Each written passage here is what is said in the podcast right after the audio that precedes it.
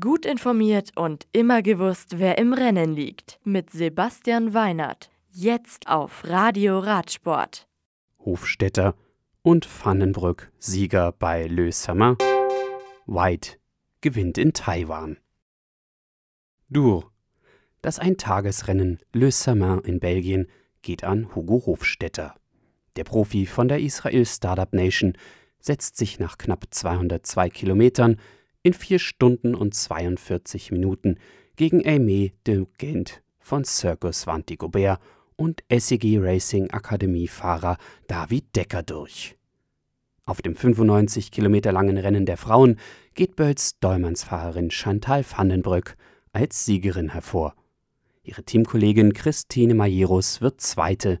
Lotte Kopecky von Lotto Sudal vervollständigt das Podium. Skigang Nicholas White vom Team Bridge Lane gewinnt die dritte Etappe der Tour of Taiwan.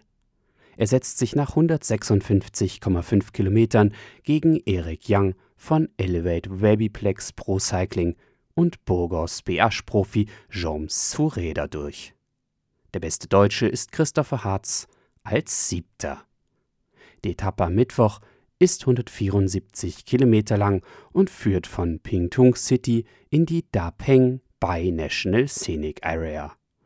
Die Etappe ist durchweg flach und unterwegs sind drei Sprint- und zwei Bergwertungen auszufahren. Die fünf Etappen und insgesamt 661 Kilometer lange Rundfahrt geht noch bis zum Donnerstag. Die nächsten Rennen.